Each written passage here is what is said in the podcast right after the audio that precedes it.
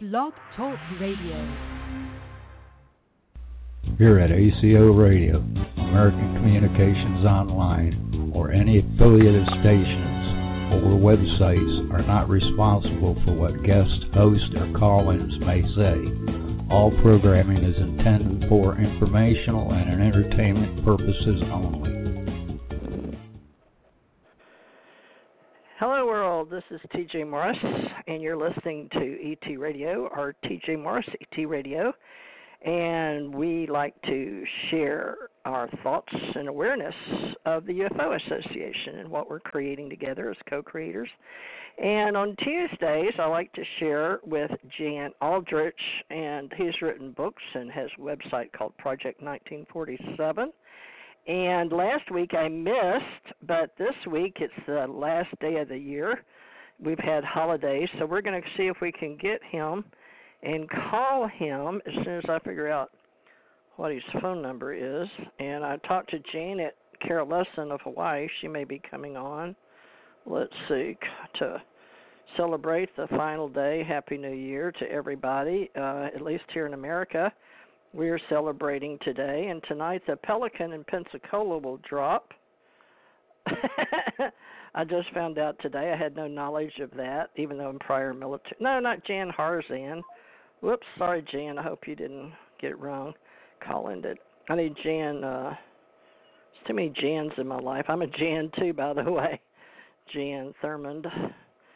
Uh, go by Jan. Well, Theresa J. Morris now. Jan Aldrich. Uh, why is Jan Aldrich's picture is not loaded on my phone? Let me see if I can. I've got to get his number off my phone to put. It doesn't save it on the studio. Call. Let's get him. Okay. Now I can call him. Call ended. So what is that? Eight six zero. Let me try again, and uh, we're going to talk about anything to do with UFOs. Call ended. What is going on here? All right, let me try here. Let's see. He lives in Connecticut. I'll try him online. 860. Let's see. Huh. View contact. Well, this is interesting. Let me try on the other phone or try to find my book, verify the phone number.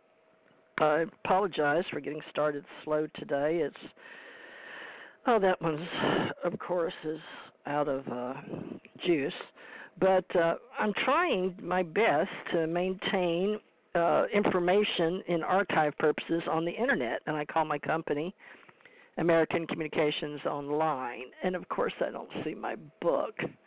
Great. And uh, Janet had just called, and uh, she's not here yet either. So, my book, well, I'm going to have to unplug this phone to help get this phone number on here. Jan, if you can hear me, can you just call in? Let me see. Contacts, recents. Jan Aldrich. Maybe I can message him. Uh, this is so embarrassing. It's time of the year where my head's just blank. Does anyone else get like that sometimes? In the UFO business, we're doing our best to uh, celebrate the fact that we're carrying on the work that J. Allen Hynek started himself with the Center for UFO Studies and uh, Jan Aldrich, Barry Greenwood, and many other people that's names we'd like to mention, and we're doing so on this show. And um, we're doing what we can to uh, historically archive the names of people. Jan Aldrich, call.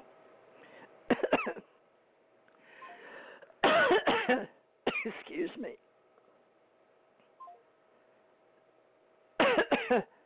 Five four four. Let's see. It's so embarrassing. I'm about to choke to death. I've got one too many numbers. Six nine. I don't know which one's right. five four. I'm gonna try this. Nine one three. Let me see if I can get him. It's just dialing. I can't hear myself. I've got my. See if we can hear him. This is the right number. Been known to. This number may not be right.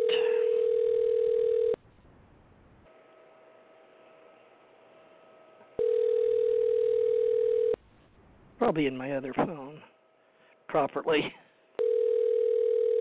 This one's not answering, so.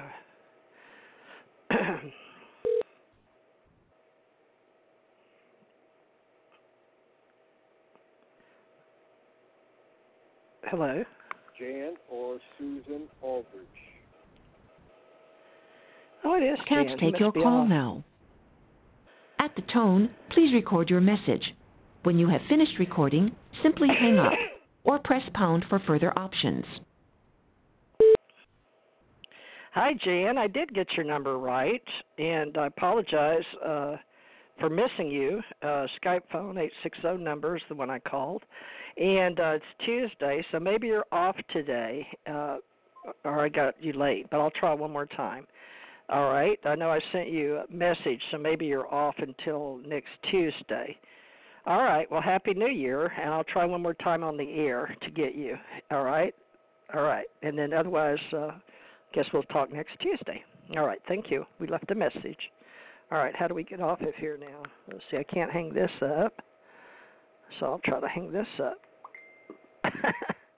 okay. So I can fix this phone while I'm on here. Edit. Okay, so what I did was I entered over. Oh, let me fix this edit, and everybody with me. He's one of our ACO investigators. Five four. Okay, let's see if we can fix this number. Take one number. Okay, now it's right. Okay. Save. Ah. All right. Well, uh, maybe he's not there today, so he may be gone. But I'll try one more time. Let's see here. Dial. Dial. May have to delete today's show, and it's okay because it's 12:31, and maybe he didn't feel like archiving today. I had sent him a message about last week. Hi, is Jan Aldrich there by chance? I'm sorry he's not here right now. Oh, okay. I, I had sent him a message for last week uh, to not do a show, so uh, maybe he thought we were off today too, Tuesdays, right? So yeah. is this his um, sister? Yeah, he must have assumed that because he just he just left and he's going to pick up dinner, so he won't be back for another, you know, at least 20 minutes to a half an hour. Oh, okay, okay. Well, that's okay. Uh, I'll call somebody else, and then if he wants to call in, we missed last week. So, Okay. uh, but yeah, just tell him. Yeah, uh, the, the number's three four seven uh nine four five seven two zero seven. Oh, I wonder if he's got it written down. I'll just call him back. You want me to call him back? Yeah, could you please? Sure. Yeah, tell him TJ, and we were live on the air. And your name is. Uh, My name is Susan. What is your name? Yeah, Susan. Susan. Okay. All right, Susan. Well, uh, just tell him that uh, we've got the UFO Association. I missed last Tuesday, but he may have thought it was for this Tuesday. I'm not sure. I may have confused him. You know how sometimes you read messages and Facebook Right. and don't know which Tuesday it is. All right. Well, tell him we're on air if he wants to call in. I'll, Okay. I'll try to call him back on. Okay. Bye bye. Thank you. Bye bye. Okay, so we'll call back. Yeah. Okay, let's see. All right. well, I've got to set this. Well, I can't set this down. I've got phones everywhere. All right, let's see here. Have I got that phone number fixed? Yes. Okay.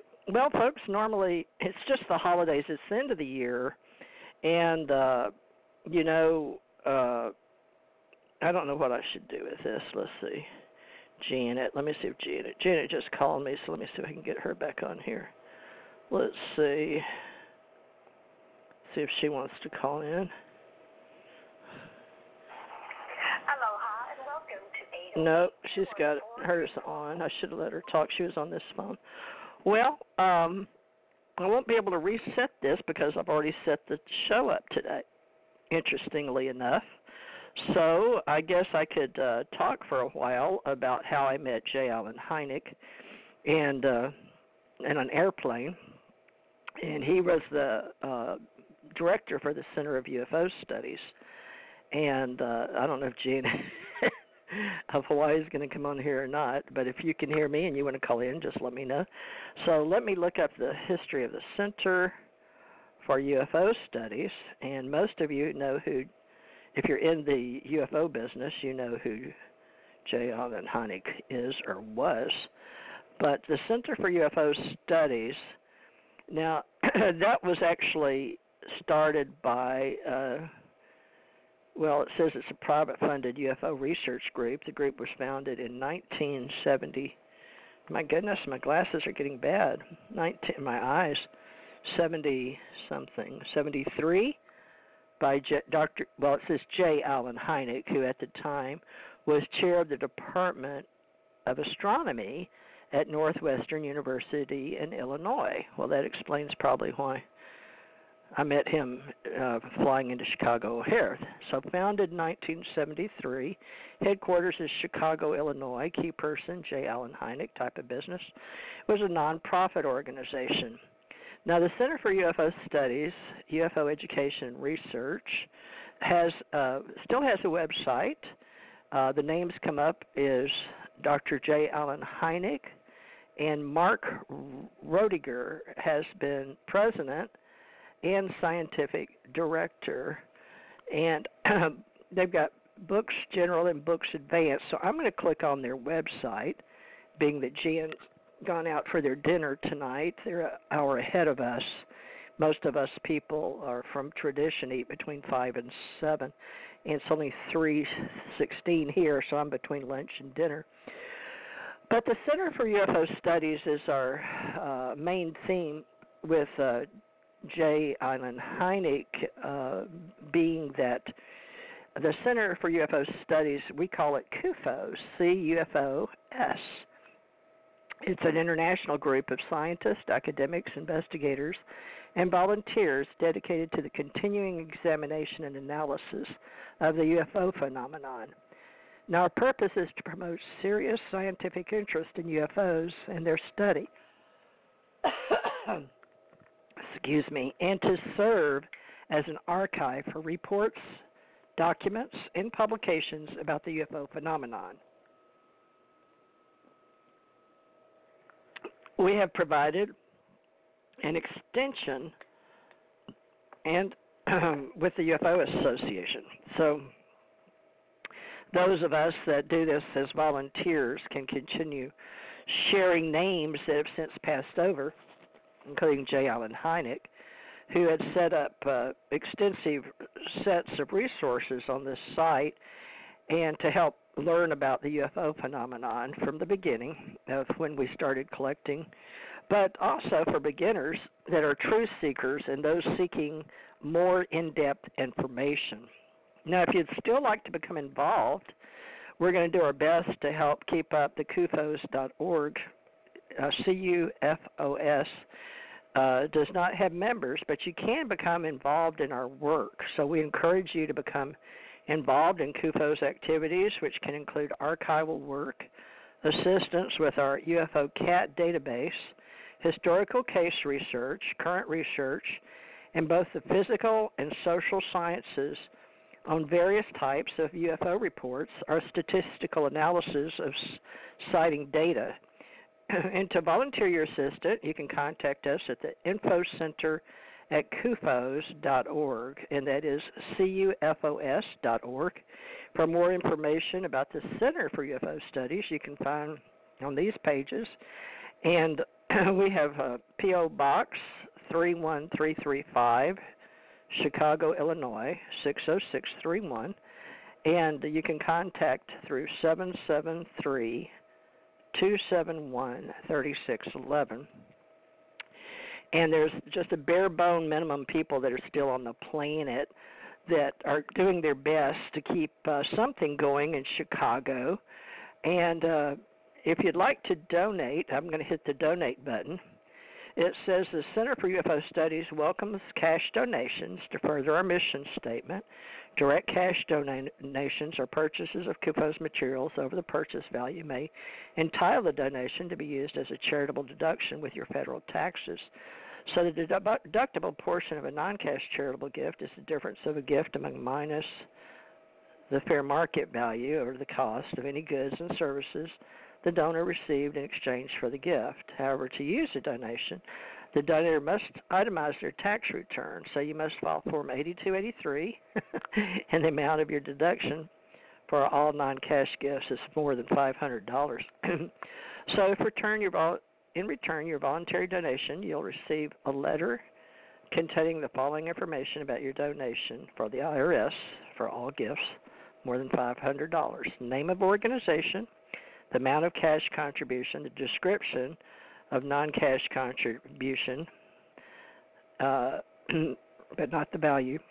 Statement that no goods or services were provided by the organization in return for the contribution, if that's what your case is and your description and good faith estimate of the value of the goods or services of any that an organization provides in return for the contribution, and then the statement that goods or services, if any, that are organized provide in return for the contribution consisted entirely of intangible benefits.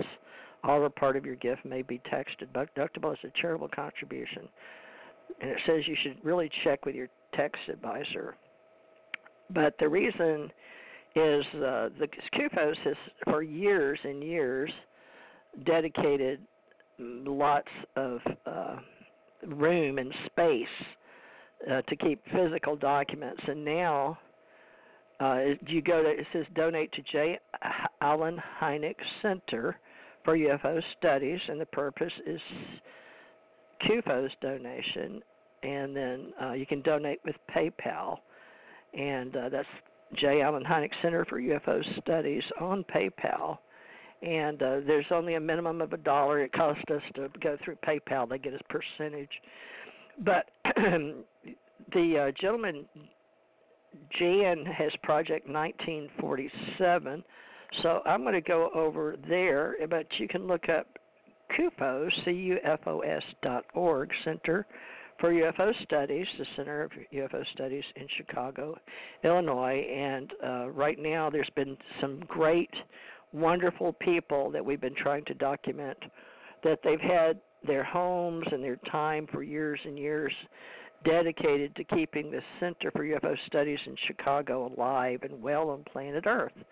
So Jay, I mean Jan Aldrich is in a group, and it's by invitation only.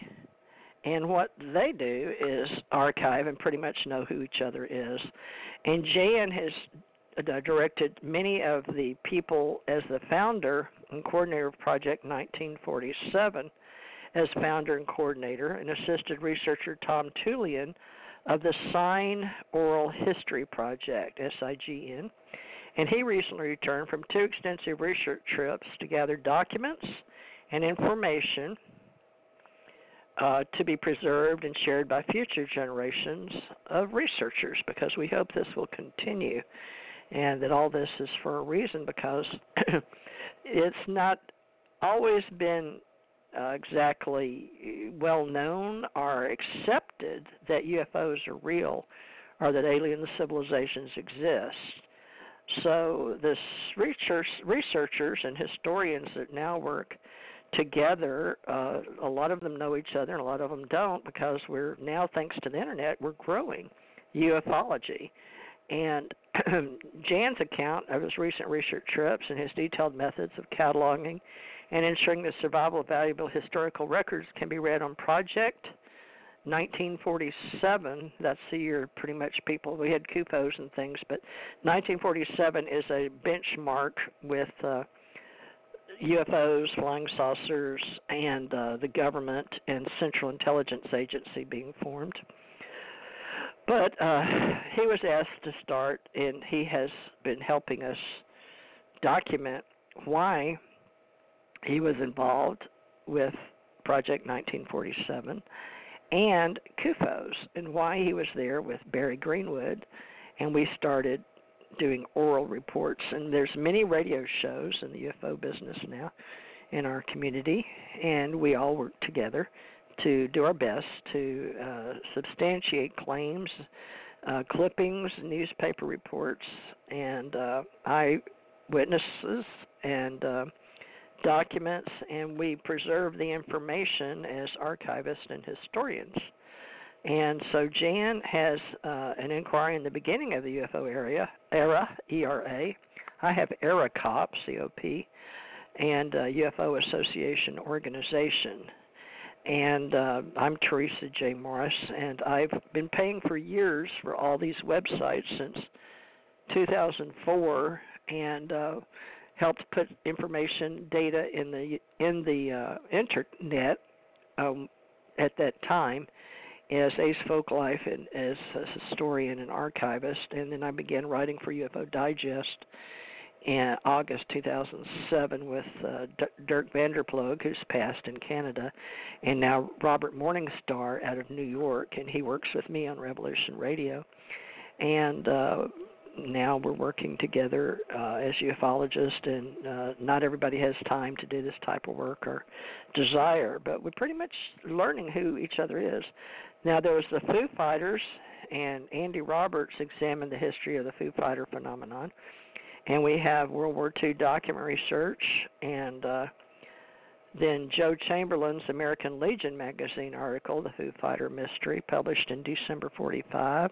That was extensive article about Foo Fighters. And uh, then we go on to Joe Thompson and the Foo Fighters, and um, there was a mission over the Rhine Valley in 1944. USA Air Force pilot Joe Thompson experienced a Foo Fighter, and and there was an article in 1966 where he recalls his sighting. Then Marquis Childs' 46 column Washington Calling described reports of unidentified flying bombs that were the precursor to the ghost rocket phenomenon. And then uh, the ghost rockets increased, even in the U.S. Army journals. Uh, that uh, Russian secret weapons, Colonel C.H. Lanza, U.S. Army retired, considered whether these reports were propaganda or Russian secret weapon testing. Now, Robert Wood of Aviation News ponders reports of sightings and censorships about the 1946 ghost rocket wave in his editorial Russian Hail, H A I L. Now, we have articles from Brazilian researcher Dr. Olavo T. Fontes, and he is uh, exploring the research why the Air Force is just as puzzled as we are about the saucers. So, during the last three weeks of October 1954 in Brazil, uh, they experienced unprecedented waves of flying saucer sightings, culminating into two UFOs being seen by over 100 witnesses over Gravataí, Air Force Base. Dr. Fontes detailed the events of the encounters and reports, eyewitness accounts, in his article, The Brazilian Flying Saucer Review. So, after those UFO sightings over the Gra- Gravataí or Gravataí, I don't know how you say that proper, Gravataí Air Force Base, which was witnessed by many military and service personnel, the Brazilian Air Force Base, FAB, held a press conference announcing that the flying saucers are. Are real. So, a review of the 1966 Brazilian UFO flap and the report from Brazil took place, and collection of historical important magazine articles began uh, from 45 on. The American Legion magazine, December 45, about the Foo Fighters. Saturday Evening Post, Post April 30, 49, where, What You Can Believe About Flying Saucers. Saturday Evening Post 49, What You Can Believe. Part two. True Magazine, 1950, Flying Saucers Are Real. And uh, let's see, The Flying Saucers Factor Fiction, Fiction Flying Magazine, July 5th, 1950. All that's before I was born and then Flight 117 in the Flying Saucer, August 1950. Cosmopolitan magazine, January 1951. The Disgraceful Flying Saucer hoax. Boy, were they covering that. Now in uh, Flying Magazine 51, there's Airline Captain Reports Another Saucer Mystery. August, September of Fate Magazine, The Strange Mystery of the Foo Fighters. Life Magazine, April 52. Now I'm born 12 26 51. So my life starts right right after the Fate magazine. So my life starts somewhere, call it Fate, if you will, and Theresa J. Morris. And then there's plenty of Fate magazines, F A T E, if you're interested in looking at those, and uh, Fate and True magazine, and uh, it just goes on and on forward from there. And uh, we can go to the main page for uh, Jan's work with Project 1947. Now he likes to work with the SIGN historical group, and I'm gonna see if I punched on that. The Sign historical group, and it's a project that hosts the Sign historical group webpage, and this is a temporary measure. And the Sign historical group does not necessarily endorse or subscribe to views and opinions expressed on the Project 1947 site, but I'm going to read you their statement of purpose. Okay. The Sign Historical Group has a statement of purpose as SHG in an association of scholars and researchers who have come together to facilitate and promote the discovery and preservation of materials and the production and dissemination of publications about the history of the UFO phenomenon and the institutions and persons who investigated it. The SHG pursues these goals in the traditional manner of historians and archivists working on a subject of widespread public interest and cultural impact. Interest of the SHG include the interface of the UFO phenomenon with governmental, military, and academic concerns, folklore and popular culture, technological advances, and those aspects of the human, technical, and natural landscapes that may serve to illuminate the history of the UFO phenomenon and our various human responses to it. The SHG espouses no theory as to the cause of the UFO phenomenon, though individual members may well have their own beliefs. The SHG is an independent, not nonprofit association of persons who adhere to this statement of purpose and is not affiliated with any other group or philosophy. The SHG shares, whenever possible, its information and archives with all group members and all interested researchers worldwide. Membership in SHG is not open to the general public. The general members of the public, uh, so it's by invitation only. So, uh, return to SHG. That's a very uh, closed group, but they have a lot of people that know of each other. And uh, there's various UFO groups we're working with now, and uh, Open Minds UFO Radio. Uh, it says, let me see. I think that is Javier, not Javier. Um, what is his name? Let's see. Open Minds UFO Radio. I'm finding on Stitcher. See if there's any information here. No. Okay. It just says uh, Mark Rod- Rodeghier has been president and scientific director of the J. Allen Hynek Center for UFO Studies since 1986. He earned a BS in astrophysics from Indiana University in 1975. After a year of graduate school at the University of Sussex in England, he returned to complete his MA and PhD. It, this is off of Stitcher, Open Minds UFO Radio. It says it's 98 minutes back in 2015.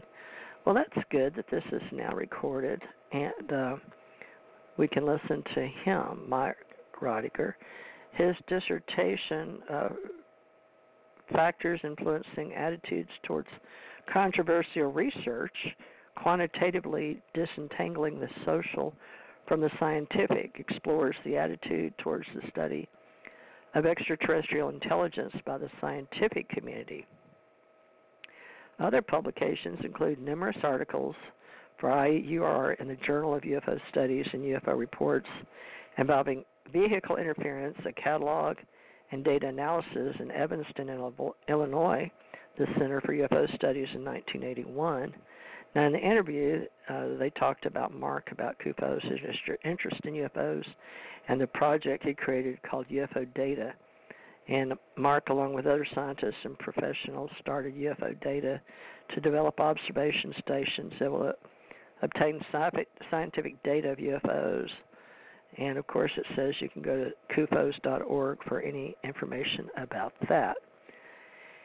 So that's one of many that share episodes on UFOs, including TJ Morris ET Radio. And uh, there's many books out there, and uh, we're going to support authors of alien UFO research. Uh, let me see what this is. Alien UFO research job postings. Uh, watch that be me. Hopefully not. Credited. Credited. Let's see. No, we need writers. Okay. Travel historically. Isn't that interesting? Job postings, full time, part time, alien UFO research, full time, part time, credential tax expert, nerdy hire. I thought that was interesting that they use those words where I live. Now, the Center for UFO Study, it says, uh, meet J. Allen Hynek, the astronomer who first classified UFOs. Uh, we have the History Channel, and uh, Jan has referred to that lately. Uh, meet J. Allen Hynek, the, the astronomer who first classified UFO close encounters. And uh, when the government tapped the academic to help investigate UFOs, he was initially a skeptic, but not for long. So we're thankful that uh, they're running that. Uh, that in September 1947, the U.S. Air Force had a problem and rash reports about mysterious objects in the skies had the public on edge and the military baffled. The Air Force needs to figure out what's going on and fast, and it launches an investigation it called Project Sign. By early 1948, the team realizes it needs some outside expertise to sift through the reporters' reports, and it all that it was receiving, but specifically an astronomer who can determine which cases are easily explained by astronomical phenomena such as planes, stars, or meteors. Now, J. Allen Hynek was only 37 years old, and he was the director at the Ohio State University McMillin Observatory, and it would be a classic case of doing the right thing and being at the right place at the right time. So he occasionally amended the wrong place at the wrong time. I guess the wrong one, being the wrong one. But uh, the adventure begins as Hynek worked for the government during the war, during new defense technologies. And like the first radio controlled fuse, he already had high security clearances. So he was a natural go to for this start. So one day, now this is quoted by, uh, this is J. Allen Hynek saying, One day I had a visit from several men from the Technical Center at Wright Patterson Air Force Base, which was only 60 miles away from Dayton in Dayton. He wrote, with some obvious embarrassment, the men eventually brought up the subject of, in quotes, flying saucers and asked me if I would care to serve as consultant to the Air Force on the matter. The job didn't seem as though it would take too much time, so he agreed. So little did Hynek realize he was about to begin a lifetime odyssey that would make him one of the most famous at times controversial scientist of the 20th century.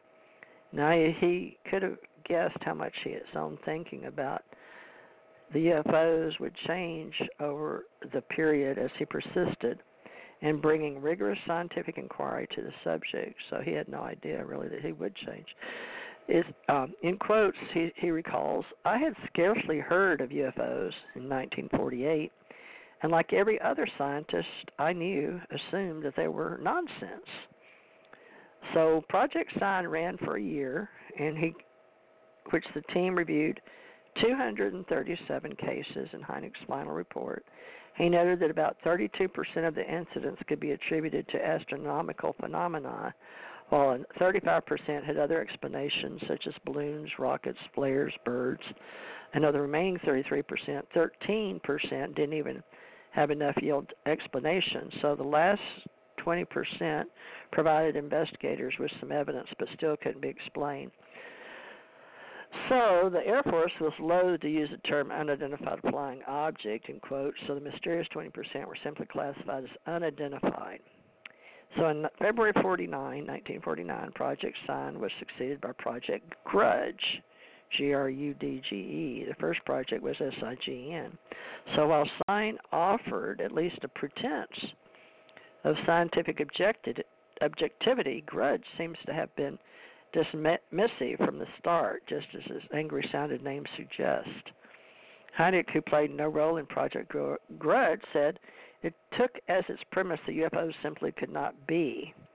Perhaps not surprisingly, its report issued at the end of 49 concluded that the phenomena posed no danger to the United States, having resulted from mass hysteria, deliberate hoaxes, mental illness, or conventional objects that the witness had misinterpreted and was otherworldly. It also suggested that subject wasn't worth study.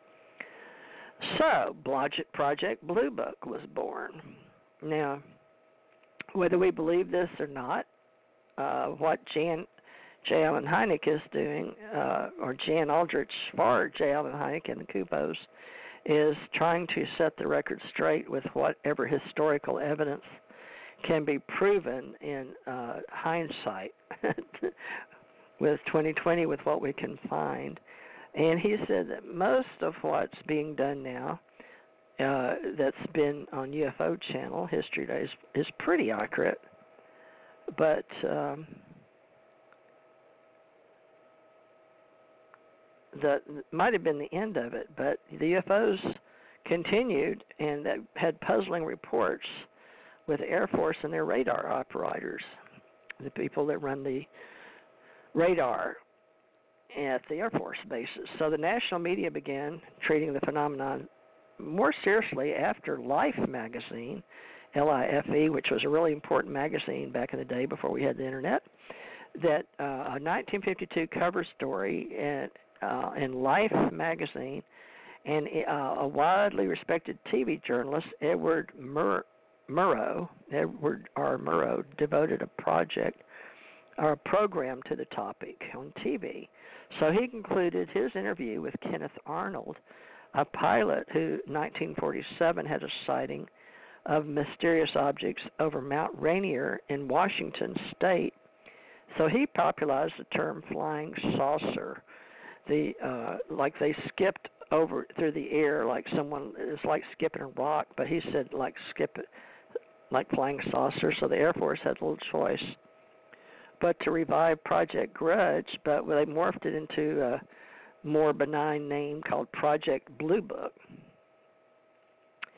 So J. Allen Hynek joined Project Blue Book in 1952, and he remained with it until its demise in 1969.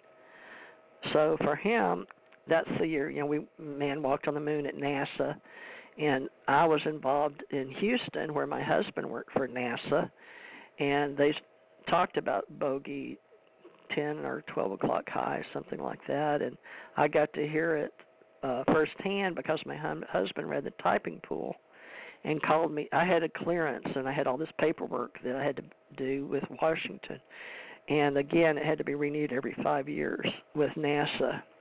But I got to hear that that's what was said, and I confirmed it later on in '87 in uh, UFO Digest in Canada and uh, things changed. Not '87, 2007, and things changed in 2000, August 2007 when I wrote that article, and I had a whole bunch of uh, hits from Russia and Europe and all that, and uh, I think I ran it in American News magazine, and I had UFO Association back then. So things changed, and uh, we started moving forward uh, and talking about UFO and uh, UFO Association, ufology, and all that. And I was, uh, I went to Roswell and talked with Glenn Dennis, and uh, I believe it was Walter Haut, Glenn Dennis. I think it was somebody else. And uh, I met later with Sally Hester that was running. They had gotten a museum together, and then a gentleman had uh, given all his files and uh, to set up a library in July. Um, well, we celebrate July 4th weekend in Roswell every year uh, for Roswell, New Mexico, which became sort of famous for, uh, well, they've got a TV show called Roswell now. Hope it comes back. Uh, but uh, the museum, Roswell UFO Museum, and uh, library there got put together by someone giving their uh, collection, and uh, a lady was there uh, one time when I went through, and Sally Hester and her husband had had a UFO experience, but didn't really want to write a book. But she uh, finally had a dream, and she sent me her part. But she says, "You can write the book. I don't want anything from it, you know, but you can use my story, my husband's story." And so we combined her effort with mine, and we had a little book there. But that's how we really started everything back in the day, uh, and how I learned. Uh, I think J. Allen Hynek had told me about Stanton. If it wasn't, it was Glenn Dennis. I, th- I know Glenn Dennis told me he'd like me to meet him and that he had just left because he was doing a book. Now I talked to Don Berliner, Berliner, back then, and his books, and he had me looking and traveling, and letting him know when I saw his books out, and uh, when I was traveling as a truck driver, and then the movie had come out about contact sometime in there uh, with uh, the movie Contact. And so there's a lot of history that goes forward, whether it's real or not, it's experiences. And uh, I experienced uh, spacecraft like Men in Black in uh, Rochester, New York, and uh, where Richard Dolan lived and Karen. I didn't even know that at the time. There was some fate and coincidence happening, but I saw him in about 2000. Let's see, 1983 over Rochester, New York. I was living at Pondview Heights, so my uh, I had sightings in Houston prior to that, and I had sightings growing up uh, at my home in West Monroe, Louisiana, and in the second grade, I, and then in White Sands New Mexico. My uncle worked at Los Alamos, and I went over to White Sands and saw a UFO. Actually, saw it on the ground, and they put my cousins to sleep on the mountaintop or on the sand dune is really the way I should say it, and it kept me awake to see it. And uh, then uh, I was told never to talk about it to anybody ever uh, by my grandmother and my aunt and uncle and the uncle that worked at Los Alamos. So about 19, that would be 1959, 60, 61, somewhere in there, because I had hepatitis in the second grade, and I had to wait for a year until I got better because I died. And uh, saw a hologram of ETs or angels at that time, which sounds strange. But ever since uh, the first time I was four or so, had a playmate that I couldn't uh, my mother couldn't see that came and went. And so I'm wondering if there's something to the fact that some of us are trained in various dimensions and working with these beings to do this type of work and raise awareness. And I haven't really discussed that historically with Jan Aldrich, uh, but I did with J. Allen Hynek when I met him because he asked me about aliens among us and what I believed. So he got to listen to my story firsthand in, on this airplane. Uh, and this was 1985, and he died, I believe, in '86. And uh, so I wondered what had happened because we had a good meeting, and he told me who he was and why, and wanted to know why I was reading Aliens Among Us, and asked me if I would help him with his research. Uh, but let me look up J. Allen Hynek and tell you when he died in my report since uh, Jan's not here today. Okay, it says he was born May 1st, 1911, in Chicago, Illinois, He died April 27th, 1986, in Scottsdale, Arizona. His spouse, Mimi Curtis Hynek, uh, from 1942 to 86. Really? They both died the same year? Martha Drone Alexander, 1932 till 59. Is that right? 39. Spouse, Martha Dune Alexander, 32 to 39. Interesting. Maybe he was married. He was born in 1910. He must have had two wives, and the first one must have passed too. But the University of Chicago, he graduated 31 and he went to Richard Crane Medical Prep High School. He had apparently one son, Joe Hynek. Now his books, it looks like UFO Experience 72, the Hynek UFO Report 77, The Edge of Reality 75, and Night Siege, the Hynek. Oh, these are books maybe that the Hynek UFO Report that are sold through him or around him. But it says, I'm going to read J. Allen Hynek on Wikipedia. Of course, they want money, and I usually give money. I've already done the donation. So, J. Allen Hynek, May 1, 1910 to April 27, 86, was an American astronomer, professor, and ufologist. He is perhaps best remembered for his UFO research, and Hynek acted as scientific advisor to UFO studies undertaken by the U.S. Air Force under three consecutive projects – Project Sign from 1947 to 49, Project Grudge 1949 to 1952, and Project Blue Book 1952 to 1969. In later years, he conducted his own independent UFO research, developing the Close Encounters classification system uh, that many people use today. So he was among the first people to conduct scientific analysis of reports, and especially of trace evidence purportedly left by UFOs. So he died April 27th, 1986 at 75. So I must have met him when he was 74. Astrophysicist, ufologist. So uh, he was born in Chicago to Czech parents and received a BS from University of Chicago. And 35, his PhD in astrophysics at Yerkes Observatory he joined the physics and astronomy at Ohio State in 36. He specialized in stellar and stellar evolution and in the identification of spectroscopic binary stars. Now, his career during World War II, one, or is it two? My eyes two.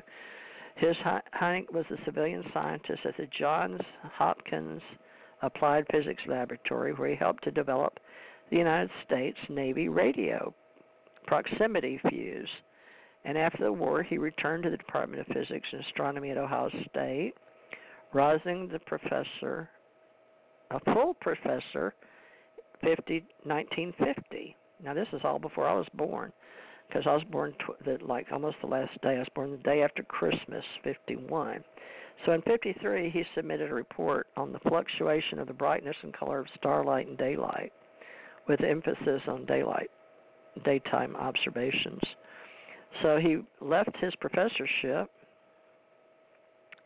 to join uh, Professor Fred Whipple in 1956, the Harvard astronomer at the Smithsonian Astrophysical Observatory, which combined with the Harvard Observatory at Harvard, and Hynek had the assignment of directing the tracking of an American space satellite, a project for the International Geophysical Year in 56, and thereafter in addition to over 200 teams of amateur scientists around the world, they were part of Operation Moonwatch.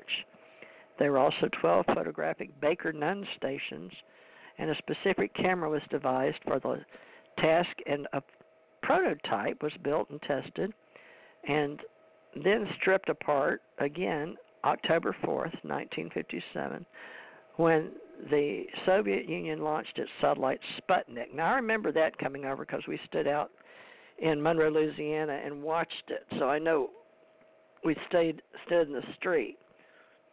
So after competing, completing his work on the satellite program, Hynek was back to teaching and taking the position of professor and chairman of astronomy department at Northwest University. Now, if I'm correct, October 4th, 1957, or when it came over Monroe, Louisiana, we were out in the street with my father and mother, Joe Baldwin, Jerry Baldwin, and Mike Smith. We all lived on South 7th Street in Monroe, Louisiana. And uh, it changed my life, of course, because I'd already seen one or been up in one. And so I felt like I had some authority in my mind as an observer of uh, seeing Sputnik. And uh, it gave me an open awareness of why uh, and what we did with these beings that came in UFOs. And I just assumed it was all the same, you know, as overhead. So I had a opinion already as a child, which is interesting, I think, because so many children do now. We put that in our stories that we weren't allowed to talk about in the 50s, 60s, 70s, 80s, 90s. And it wasn't until the 2000s and then books coming out. Uh, well, I met him Aliens Among Us, and then Shirley MacLaine was left, but she the giggle factor began out on a limb with Shirley MacLaine and Whitley Strieber Strieber and his wife Ann. But uh, used to talk to Ann on Facebook, and Whitley had some eye surgery she was real worried about. I remember all of that. I was supposed to meet Whitley Strieber or Strieber. I don't even know the proper way to say it. I've never been on his show, and um, but I speak with Ann, and I guess Whit, Whitley Strieber back. Um, you know how you talk to him on Facebook or type back and forth, but at one time I talked to him on the phone in San Antonio, and to meet him at a bookstore. I was uh, in the Navy. I had my U.S. Navy uniform on, but I was uh, being trained in San Antonio along the Riverwalk, and then. Uh, in a, some meetings we had there with the United States Navy next to the Alamo. I stayed across, or t- in a hotel next to the Alamo, or caddy corner to the Alamo. I remember that. But all these didn't mean anything until I started deciding to document some stuff, and uh, talking about it with Stan Friedman, and uh, I talked to George Filer a couple of times, maybe more told him about Tom and Tom's story. He put that in one of his presentations I saw on YouTube. And uh, then uh, Janet Carol Lessin and Tommy Hawksblood Sinisi, both of Hawaii. I had been living in Hawaii and worked for the United States Navy, but I'd taken on some other responsibility as a starting founder for the extraterrestrials called the Ascension Center.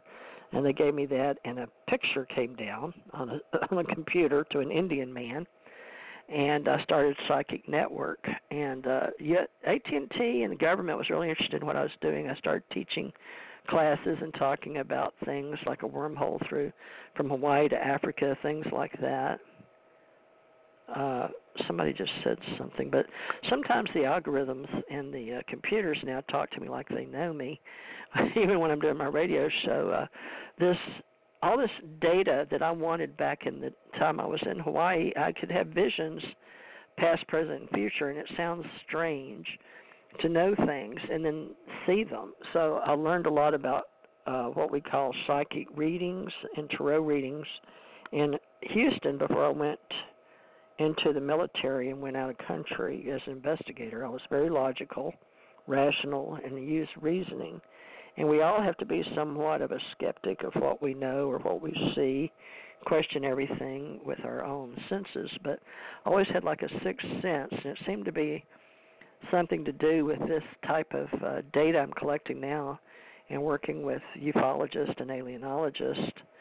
And J. Allen Hynek, I guess because I don't know if he was sent to me or if it was orchestrated with the men in black, because when I took my polygraph and retina scans, in the uh, intelligence agency and was brought back May 10th, 1987.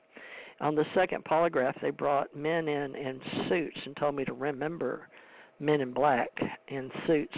And uh, before my husband died, in his uh, time of collecting data and microfiche and microdots and things like that around the world uh, and papers, uh, he had left something in the pyramids, and then uh, some a gentleman came to him, a young man, and told him, you know, he was a, an intelligence officer, and it took him a while to find a thin black tie because that's the way we expected to see them. So um, the intelligence agency has some curious ideas of what's what and how we're to be treated in the intelligence agency and dealing with ufology and men in black. But I'll do my best to help with educational entertainment and pulling it all together into what is real and what we can uh, decide, but be aware that there's many aspects, opinions, and editorial involvement into experiencing with filters in our belief systems. However, I like to make documented historical fact the best I could with the way it was presented to me at the time. Now it's one hour. Let me call him and see if I can get him again on the line. Let's see if it remembered the number. It did. Let me call and see if he's there. Dialing uh, because it's on the hour. If not, I may just stop this if he is not available uh, at the one hour. But I'm going to see if he wants to close out the year 2019. So I'm going to dial Jan, not Harzan. Jan Harzan is the president of Mutual UFO Network in 2019, as far as I know. And I've confirmed and talked to him prior. He's only been able to be on for a few minutes on a show with Janet Lessin and uh, Ira Pester.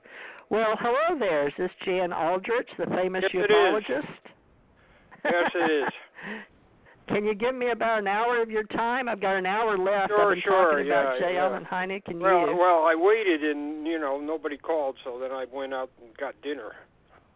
Oh, okay. Well, yeah, I apologize. I was trying to get on, and uh anyway, we're here now. So, uh have you eaten, or can you eat? yeah, yeah, talk, yeah. Or... It's fine. Okay. Well, this is the last one for 2019, and I've got up the title UFO Association, Jan Aldrich, Theresa J. Morris, Book 2, Episode 2, 123119. So let's close the year out. Like I, I was uh, had time to read up, so I, I sort of gave an introduction of CUFOs and Project Sign, Project 1947. So I've just been reading and talking, and then I added my story of meeting J. Allen Hynek and reading the book Aliens Among Us by Ruth Montgomery, and how I met him on an airplane, and I think we were at Chicago O'Hare, and uh, how we're moving forward. And uh, now it's your turn. So, do you have anything prepared for ending this year, or where would you like to go, forward or backwards? Well, here, here's what I'm doing, and um, if you notice, since last time we talked, I put uh, um, some items on uh, uh, the uh, not the website, but the uh, Facebook page. Um, oh, I hadn't been to that. I would. I read off of your index. Uh, Right. What did I read? Project 1947. I read your little magazines you had posted, so I went sort of down the just your first page, and then the magazines you had on the bottom. right. So what's Well, up we on did the pro- we did talk about uh, yeah we did talk about the last um, uh, the last time about uh, the first uh, few items I put up on the uh, um, page. I've kind of uh, renamed them. Uh, renamed the page. Uh, and uh, Um, so now I've got it as if I can get to it. Of course, everything freezes when you want it want it to do something. uh, trust me, I know all about having technical issues. Well, Project No, no, no, I got it now. Yeah. Okay. So I put um, I made the um, uh, the title leaks, lost files, obfuscations, contradictions, revelations, counterintelligence investigations, and security violations. And so uh, there's, there's going to be about a hundred of these. But then when I was doing this, my friend uh, popped up and popped in there, and he says, uh, you, "You know, you're getting, you're getting uh, kind of long on the teeth there, buddy." Uh, how is uh, how how are how are people going to if you pop off tomorrow? How are people going to know uh, where they should pick up your work? And so I said, okay, and we talked about that for a while. And he said, you should do something similar to what you're doing right now with this uh, law, leaks, lost files, obfuscations, but uh, just just use it as a point where people can pick pick up your research, where you're um, at the edge of finding something, so people can pick it up, and so that's what I'm trying to do. So uh, I've been adding a few things to this, and uh, um, about a hundred.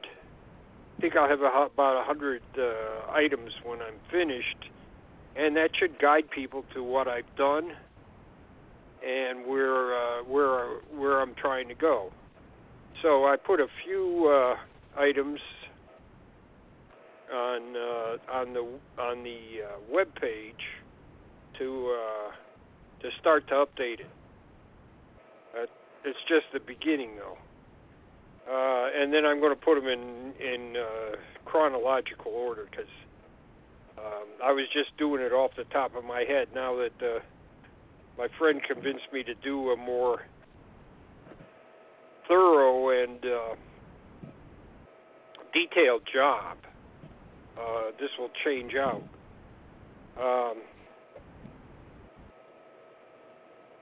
some of the things I talked about was uh, were uh, this is something that's always puzzled me, and why they did this is uh, very interesting. Uh, there was a incident supposedly, or let's put it this way, a story running around uh, ufological circles about a uh, a MiG uh, attempting to uh, intercept a UFO from Cuba that uh, was being observed on U.S. radar when the MiG um, disappeared. The uh, UFO disappeared from the radar screen, and the MiG appeared to blow up. So Todd was nosing around and uh, putting in uh, Freedom of Information requests, and he was getting nowhere. So. Uh, in one of the requests he put down, well, if I don't if I don't get an answer, maybe I'll just write to the Cubans and ask for their side of the story. And right after he did that, um, uh, two FBI agents showed up at his door. Um, so they they wanted to talk to him and they who wanted them. Huh? Who is this we're talking about? Robert Todd. He's Thank uh, you. He's uh, one of the uh, all-time uh, greats as far as FOIA information goes. He's he's uncovered so much material, and and and I have about uh, a third of his material here at my house with me. So that's uh, wow. Now, this was covered in uh, uh, Larry Fawcett and Barry Greenwood's book, uh, The UFO Cover Up, or also Mhm. it was called Clear Intent. It was issued twice in two different titles. The first was The UFO Cover Up, and the second was Clear Intent. Um, so these two FBI agents show up at his door and they want to talk to him. What year was that? Oh, uh, 86, I believe. Oh wow. So, and so, uh, it's the year J. Allen Hynek passed in April yeah. eighty six. So, so he uh, he talked to him. Uh, they uh, uh, they wanted all the material he had, and and they they were trying to warn him off the incident. really? Uh, and they warned him about espionage. Now they just talked about espionage, and as such, they warned him that the the uh, the penalty for such was could be up to execution. Um, they were trying to scare him. Well, he, you know, he was scared, but not for his life. He was scared that he might be tied up in court forever. Uh, so he uh, he put the uh, material he had in an envelope and sealed it up and put put it um, where they could see it. And he So said, he, uh, he uh, put the uh, Oh my. "We're getting a feedback here." It up and put Yeah, I'm sorry. Apologize. Yes, uh, I was checking then, to uh, make sure we were on. I called you, but I wasn't sure we were on radio. we're on radio. Okay, we're we're live. Go ahead. Okay, so he put the material in an envelope, sealed it up, and told them that they bring him some kind of thing that says they can seize it, and he'll be happy to give it to them. Uh, and he never heard a thing about it, and that's how. Uh, that's one of the things I'm talking about as far as a uh, a security investigation. Um, uh, Robert Todd was was known as being very um,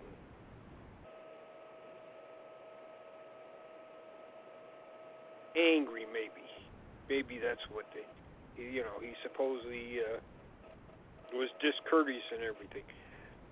Like I say, I have all his. Uh, I have all, all a third of his records. Barry Greenwood's got. Um, probably the other two thirds, and there's others. There's there may be uh, uh, things he uh, he uh, had uh, at other people's um, in other people's collection that that neither of us have. Uh, Charles Huffer, he did a lot of work for Charles Huffer. Uh, Charles Huffer um, financed some of his work. Um, but uh, Huffer uh, passed away, and we don't know where that material is. Uh, Todd, uh, he sent Todd these um, copies of what he found after Todd uh, gave them to Huffer. He sent c- copies back, but they were on this foil back um, material uh, that they used to use for copying. It's like it was a photographic copy of the of the thing. And Todd said, I, I had so much of that at home that the ceiling started to sag. So, anyways, Todd, Todd is cantankerous and everything, but generally, what I found, if, uh, if people were trying to uh, answer his FOIA, he was he was uh, courteous and uh, just what you'd expect. But when they started lying to him, that's when he got he uh, he, he started to get a little nasty to him. Uh, one guy said uh, um, he wrote to the, to the uh, uh, uh, the watch committee, and the watch committee is like a high level uh, executive committee that that uh, when there's a threat to the United States, they meet and they discuss what should happen. Um, uh, there had been a, a a UFO go across the United States from um, Long Island to Chicago and hung around for a while at Chicago and um, there were there were ideas that it was possibly a uh, this was in September of 57 um, ideas that it was possibly a Soviet recon um, rocket um, so Todd wanted to know about it, and the the fellow at the watch committee said, uh, "We are not a a uh, depository for uh, uh, UFO information, which is not what Todd asked. He wanted to know about this specific incident and we know from FBI documents that the Watch, Watch Committee took this up. Um, I didn't really go back after them that much, but there was. Uh, um, uh, we have found more about it since then, and in Jerry Clark's latest encyclopedia, the third edition of the UFO Encyclopedia that he uh, uh, just published, uh, Brad Sparks has written an article about the uh, September 57 incident, uh, jamming radars and uh, um, EM effects are are involved in this case. Uh, uh, Brad Sparks goes ahead and covers that in detail. Um, in any way, in any case, uh, what Todd did as soon as the FBI agents left, he wrote up a FOIA and had his mother sign it, and he wanted all the information from the investigation of Robert Todd. wow. and he got several other people in the in the uh, ufolo- ufological field to do the same. I'm sure the FBI regretted that they ever came to see him. oh, got him busy, huh? Yeah. Worked him. We never did find out much more about the Cuban incident. I mean, you know, people have speculated on what happened, but that's so that's that's a that's a uh, security investigation, rather unusual one. Um, uh, another one that's uh, probably true. It probably was a security breach. Well, uh, I think uh, people can read about the um, supposed uh, Northern Tier incident where uh, helicopter-like objects were seen to hover over nuclear inst- installations o- along the uh, northern U.S. border. Um, and apparently, how that came to light was during the uh, uh, during the hey- heyday of FOIA. Uh, NICAP's president at the time, uh, Acuff, uh, was apparently given um,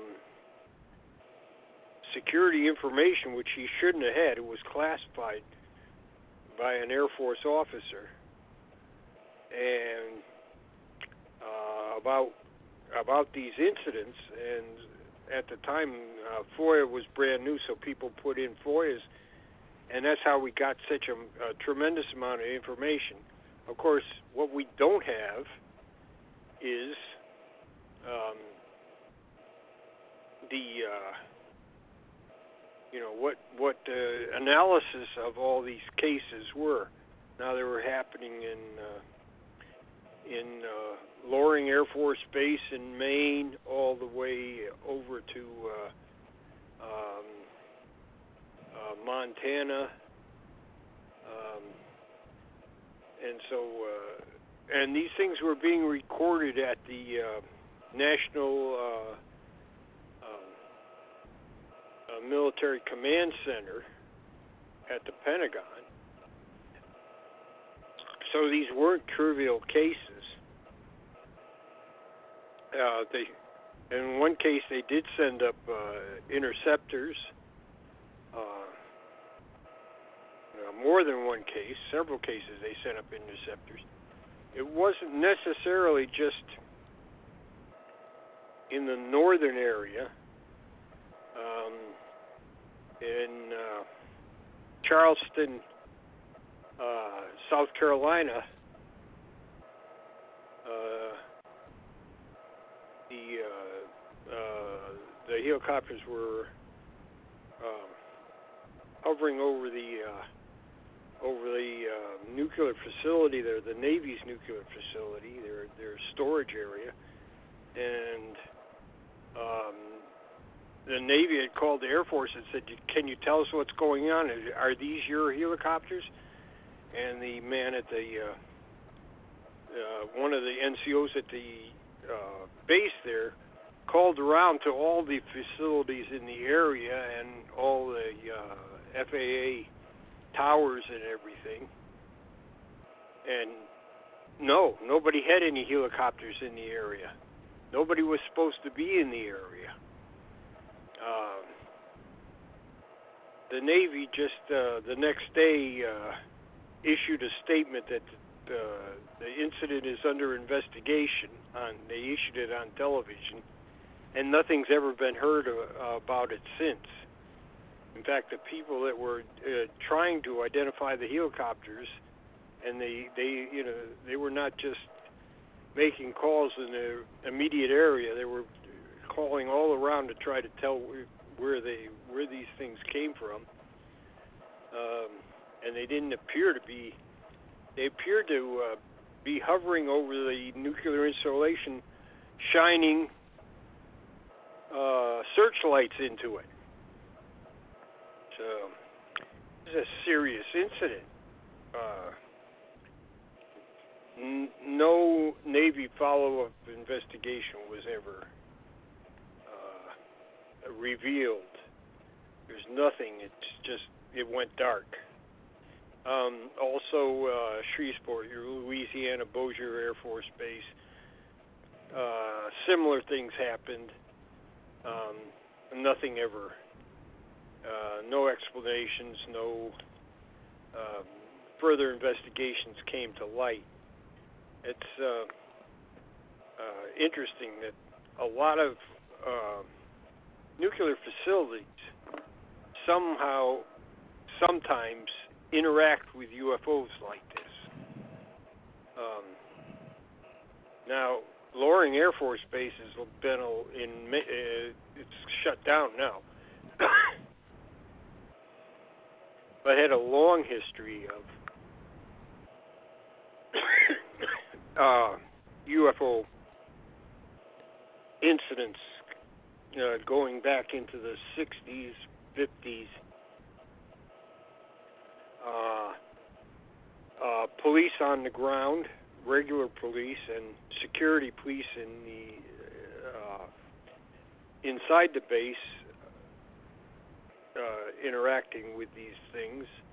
I talked to a at the MUFON meeting here in Connecticut, I talked to a police officer who, in '66, had a UFO come down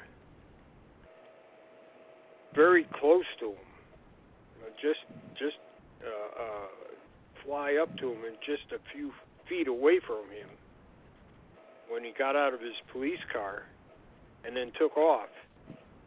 And he said I said, "Did you report it at the time?" And he said, "Heck, no." He said, "I was going to risk my career," but he said, "Right." No. He said, "After I retired, one of the first things I did was report it to MUFON." So he says it's in the MUFON database. So that's great that he did that. Yeah. Uh, the uh, uh, of course. Uh, do you want us to uh, put MUFON uh, in here since we support? Well, mostly this is about CUFOS and J. Allen Hynek, and you going over there with Barry, and then me meeting him in '85. Yeah. Well, I've, I've I, I know uh, that, you know MUFON. MUFON was one of the supporters originally of uh, uh, Project 47, so sure, why so not? we have I to include MUFO, that. MUFO, Okay. MUFON, uh, MUFOR, and CUFOS uh, all supported it. Um, All right. Well, is Jan Harzan? I'm pretty sure it's Jan. There's uh, I was Jan Thurmond, and Yeah. he, you're Jan Aldrich and Jan Harzan. I should put that. But is Jan Harzan still the president of MUFON as far as I know, or director? yeah, as far as I know, he's the MUFON. director. Uh, Jan Harzan. Okay. And So uh, look at- CUFOS. hmm Who's the director now of CUFOS?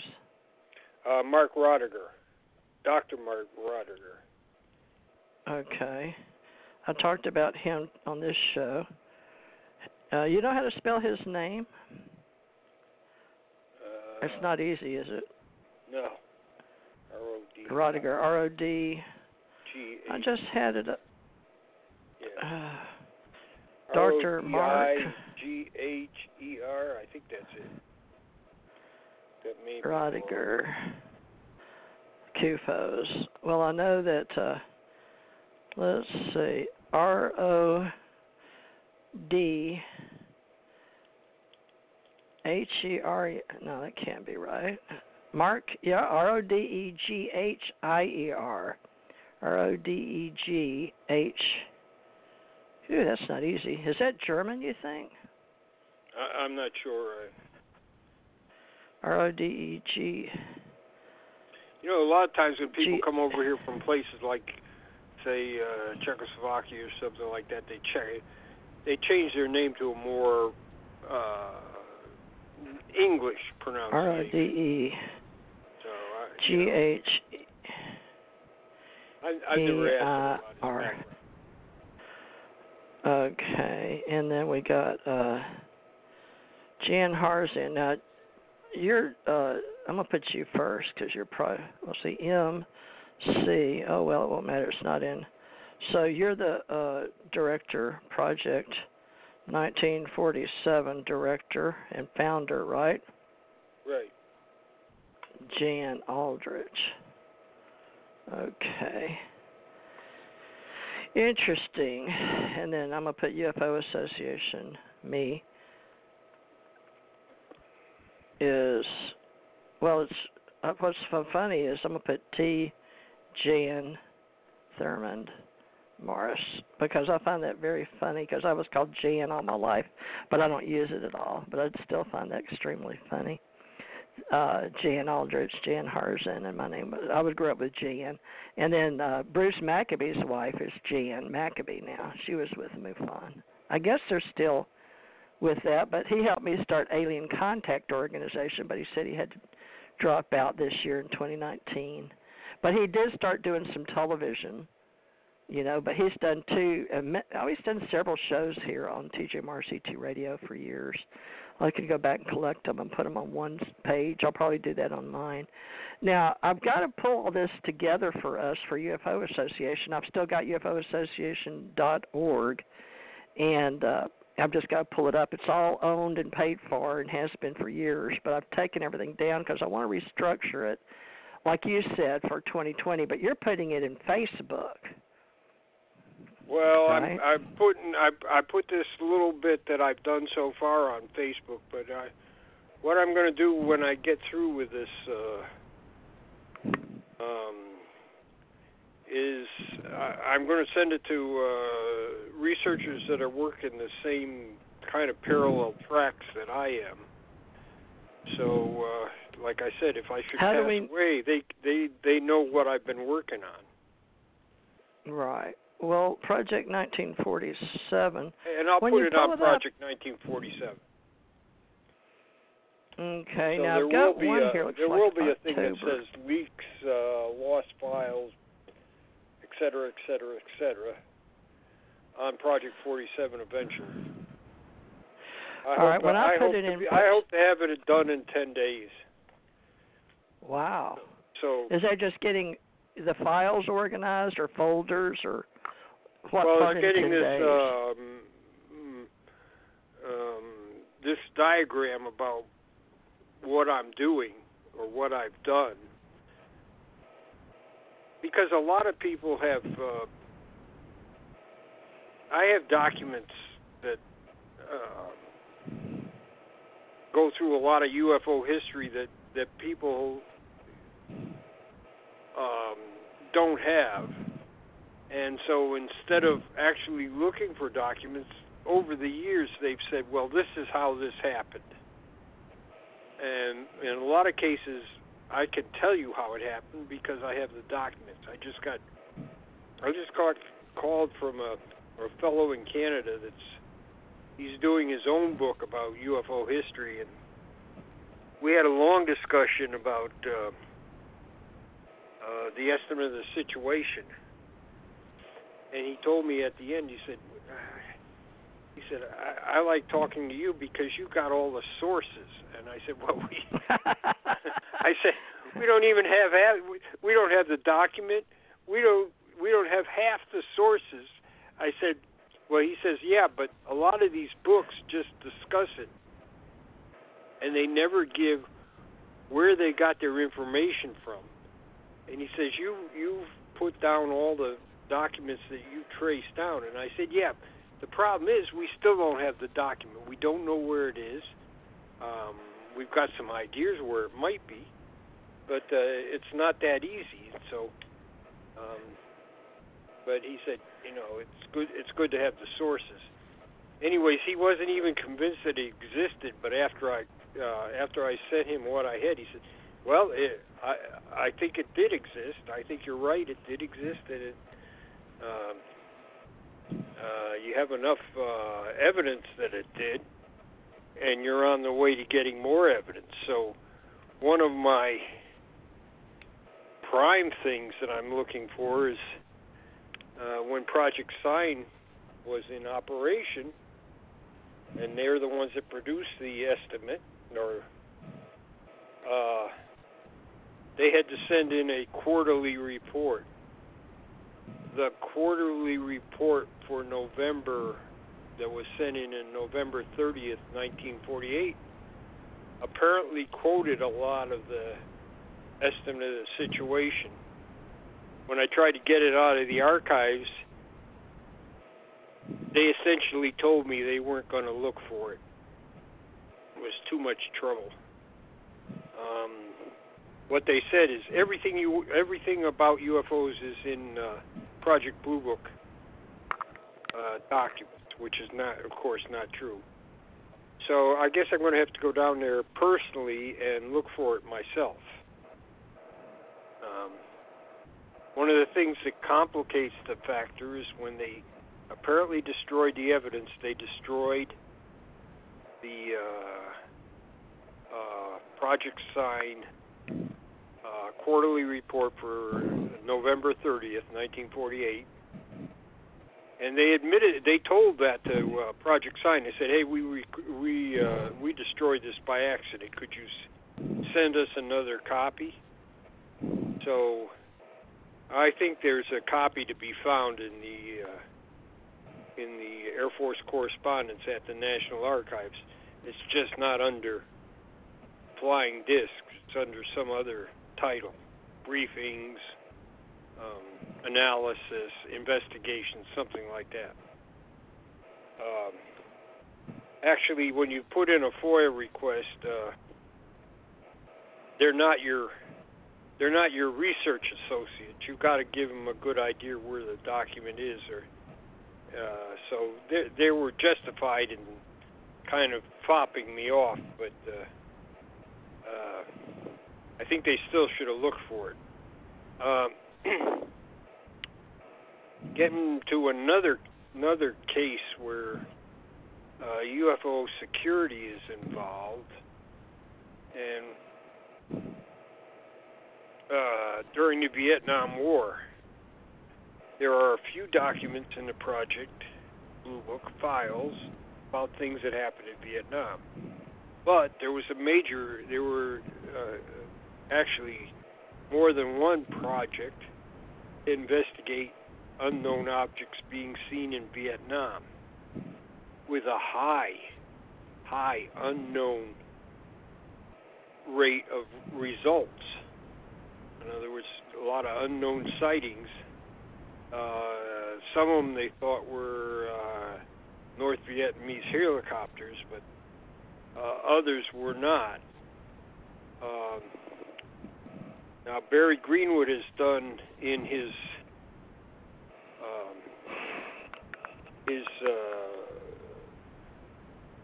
UFO uh, historical review which is on the Barry Greenwood archives, number 14 and number 15.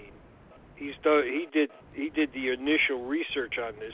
He also had other uh, Vietnam incidents recorded in various military logs, like the Fourth Division had uh, a number of UFO sightings in Vietnam.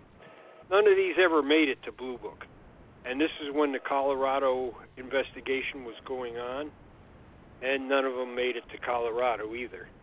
So it was like uh, a hidden, um, secret investigation was going on.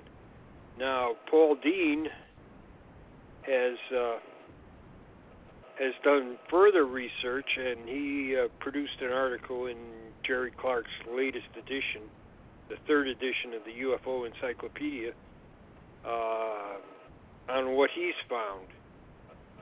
So we're starting to find things about these. This is like a a, a secret UFO investigation that it was revealed in 72 by the uh, chief of staff of the Air Force. Um, but uh, nothing further was, and you have to you have to go to the archives to dig this material out. Like I said, the material was never considered by Colorado, nor uh, were these uh, cases in uh, Project Blue Book.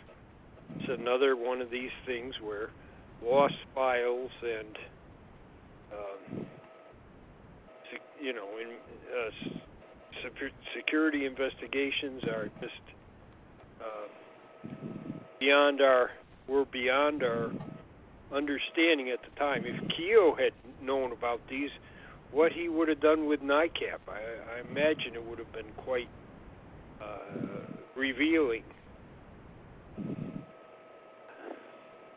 So, to, uh, any uh, there are a lot of documents floating around in various other files within government material which is available to the public. The problem is to go and get it. Um, unless you can identify exactly where it is, a lot of this is, like I've said before, grunt work You've got to sign files out and turn page over page until you find them. Uh, that's why I want to put this material in some kind of um, outline so that uh, maybe people that uh, follow me can go down there and try to look at at uh, material in the archives and and find some new insight into the problem. Uh, we uh, we found we have the Fourth Air Force files, which is very a very interesting thing, but it's at the beginning of UFO history, not towards the end, which uh, is is obviously the the latest stuff is more interesting and probably important. But at the beginning, there's you know there's the Fourth Air Force files now, what does that say right away? If Fourth Air Force kept files on UFOs, how about the other numbered Air Forces, like Eighth Air Force, Fifteenth Air Force, um, First? What about these uh, these organizations? Uh, we also know that uh, the Army, our uh, Army intelligence at Third Division had asked for help uh, with the local civil defense in North Carolina. So, uh, where are these files? Uh, really interesting. And of course, my favorite one is the Navy. the Navy doesn't talk about anything. Uh, so it's no real hard to get anything out of them. Okay. And of course, AATIP. Every time you ask uh, the government spokesman about it, you get a different answer. So this is this is the way that the government operates. Uh, um, it's hard to trust anything they say, or as Barry Greenwood said, you can't trust anything the government says about UFOs. Uh, tomorrow will be something different. Uh, this is this is what we're up against. I think uh, one day we'll have a clearer picture, but I think for those people that try to tell us they know what's going on, no. For the person with the least amount of in, uh, knowledge of UFO history to the person with the most amount of UFO knowledge of UFO history,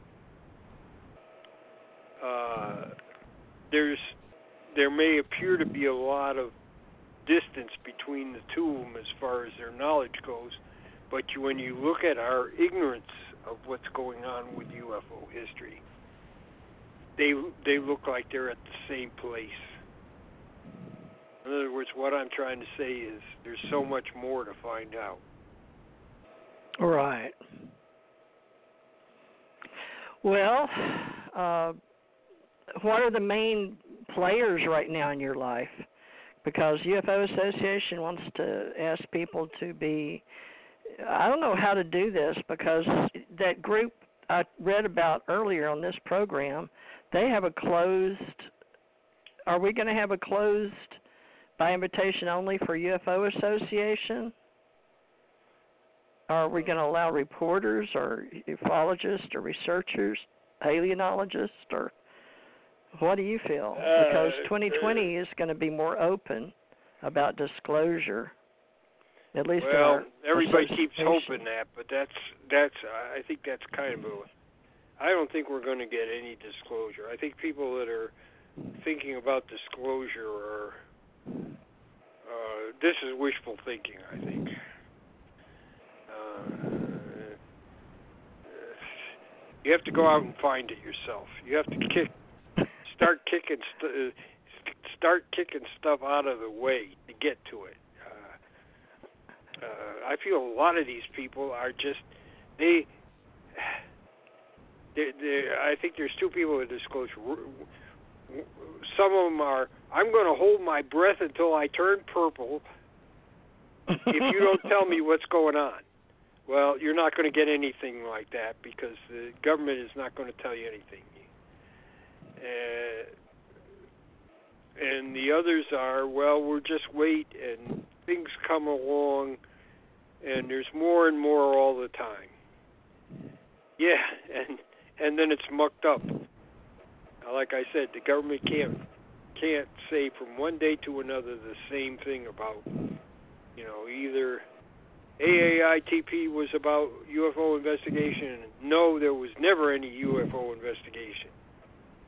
And if you want to, uh, the uh, the spokesmen are constantly weasel wording what they say to you. Uh, Elizondo said that um, the cases that came to AATIP were already investigated and vetted. So then the statement that the government spokesman said may be true. Yeah, uh, AATIP didn't investigate them. They igno- they uh, analyzed them. That may be true because of weasel wording. So, um, the best thing is Weasel warning? Is that what you Wording. said? Wording. Oh, okay. weasel wording.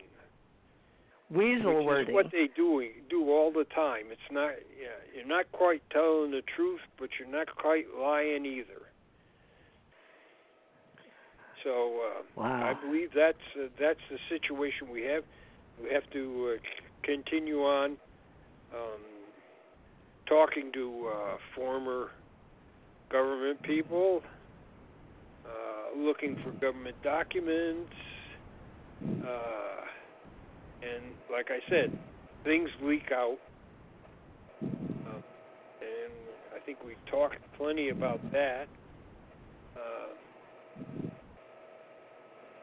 and but they uh, keep trying to find more out, look in places that you wouldn't figure would be would have anything, and there are surprises. Um, I've looked in a lot of, of files where I thought there would surely there'd be a lot of UFO material in this file. Nothing. And then another file by a different agency, and there's all kinds of things in there. Um, Hmm.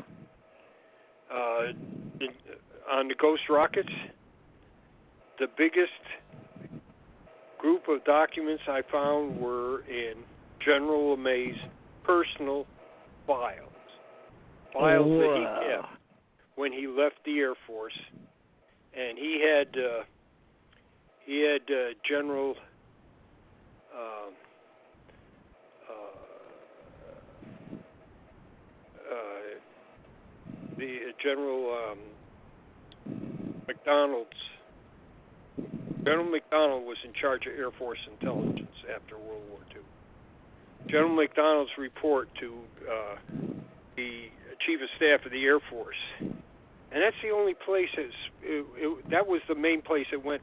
It went from McDonald to Spaatz, and uh, since LeMay was at the time, he had, we hadn't taken over SAC, but he was the uh, Chief of Research and Development. He had a copy of this report in his files. It's on Project 47. You can find it. If you look in the 1946 section. And he had uh, a, a number of documents in his file. Um, uh, seven messages from uh, from Europe about the uh, ghost rockets. Now that's the biggest file I found on ghost rockets. What did I find before?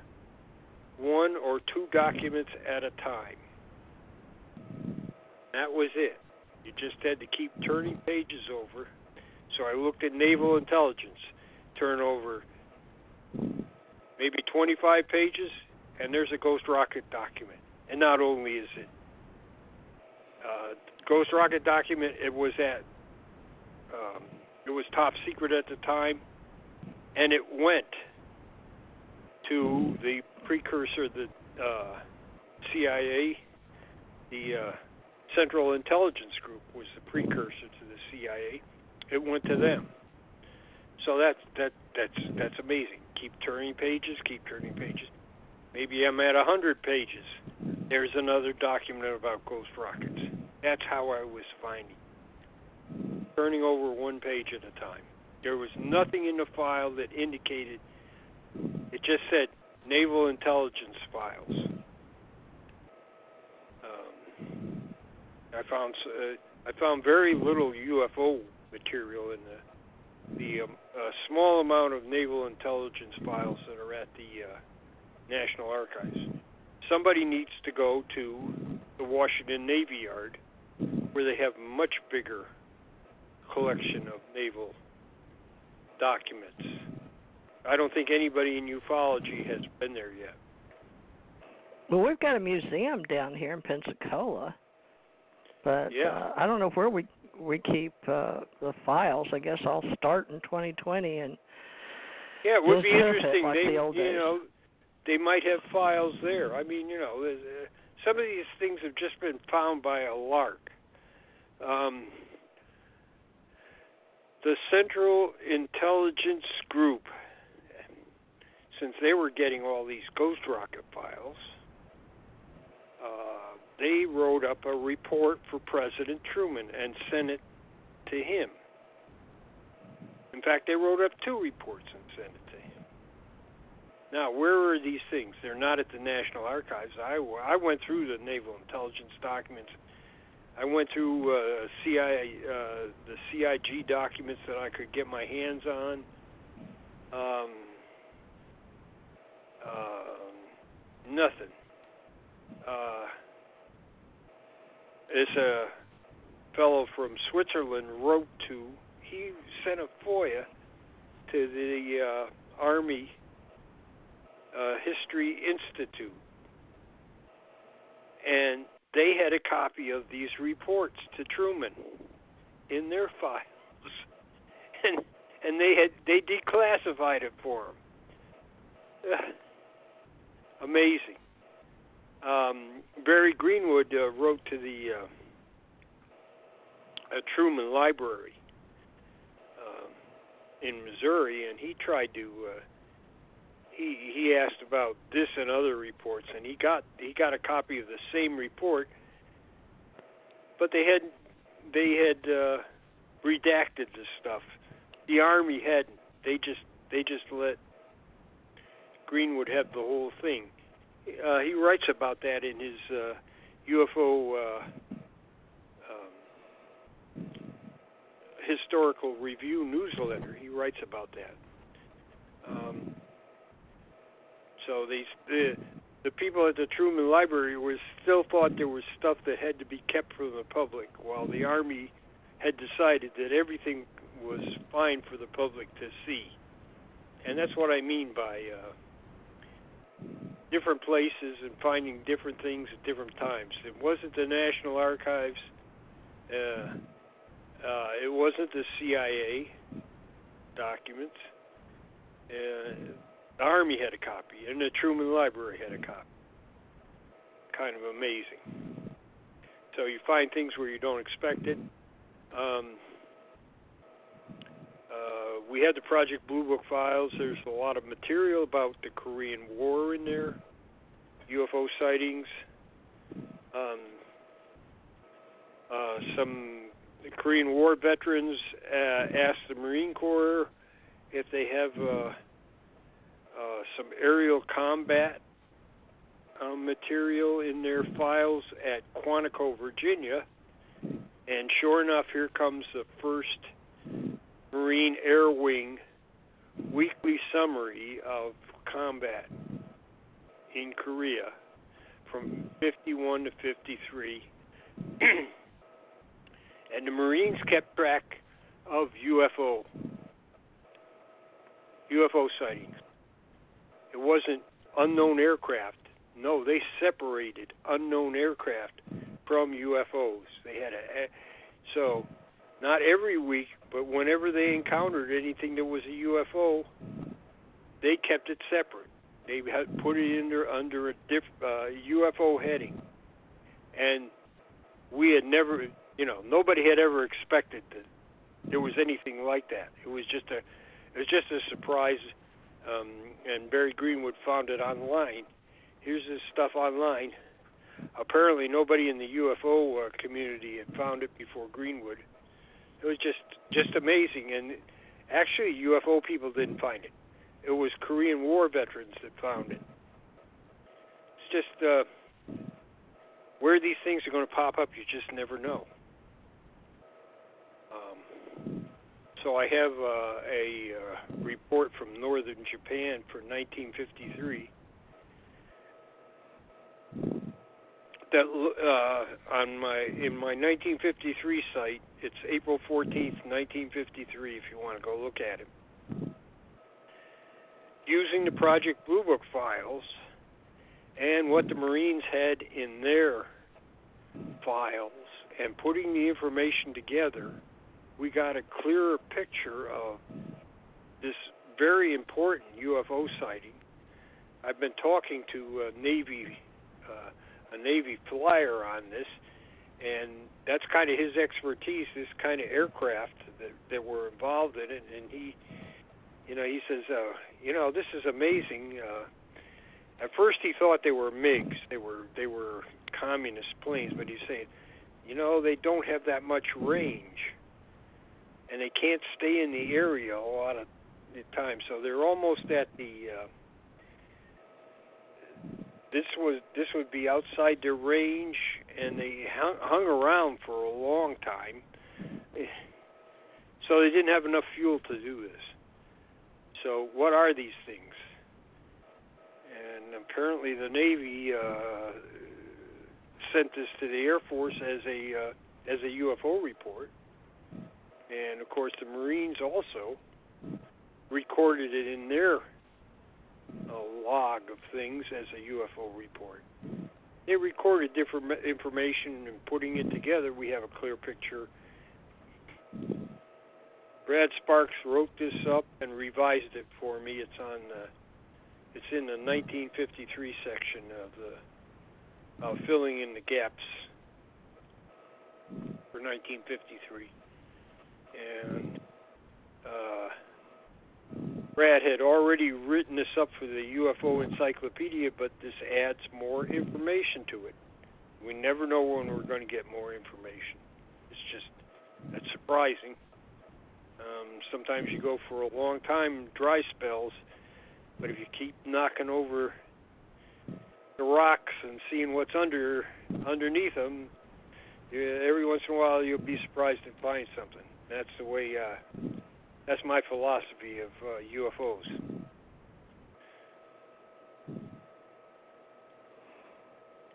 Well, what would you call Area 51 in the UFO Association? Because it's a key word, especially for that event in uh, in Vegas. You know, they've got the new museum and that uh, alien, but I can only have like UFOs, aliens, like Area 51 is a popular word to optimize UFO Association. I've got archivists, reporters, researchers, radio hosts share ufology, alienology, authors, websites, links, aliens, business, uh, business. Uh, uh, you, because uh, do I have ufologists? Let's see, arch archivists because we're archivists, but we're also reporters and researchers. Uh, you want to because they put J. Allen Hynek as a ufologist. Do you want to call yourself well, a ufologist? Yeah, you know, he he is in such a unique position because he was inside the Air Force for almost 50 years. Mhm. Uh, oh yeah, I, I'm telling you about this uh, this fellow that I just written into in Canada about the. Uh, now he he he just gave me a piece of information that I didn't have. Uh, yeah. On uh, early UFO history. Um, one of the uh, one of the investigators for Project Sign was George Towles. George Towles. T O L L S. T O W L E S. So hmm. he uh, uh, he is listed as an author on the Project Grudge report. So uh, George Towles uh, uh, apparently uh, uh, was asked a question after after the Project Blue Book was closed, and he revealed in a letter that uh, not only had he been in Project Sign, but he had been there the whole time that Project Blue Book was there as a uh, a sort of a backup and a consultant. So he was almost like Hynek, somebody that was there the whole time, but never. Uh, he didn't get a lot of credit for being there. This is so it's you know. Once again, another new fact. Just hang around a lot, and things will come forward. I guess. Uh, like I say, you got to keep. so we're going to try to put people together. yeah, yeah. You, you, now I know something about George Towles that I never knew. Uh, uh, Wendy Connors and Mike Hall supposedly uh, interviewed him, and so uh, I want to ask them about what he said because uh, obviously uh, he has a, more insight than I ever thought. Of course, when he talked to Wendy, he told Wendy, he says, "Oh, I was just like janitor." he said I didn't, you know, I didn't uh, didn't have so much of a a big uh, deal there. Um, I think that's just uh, the man being very humble. You know, not tooting his own horn.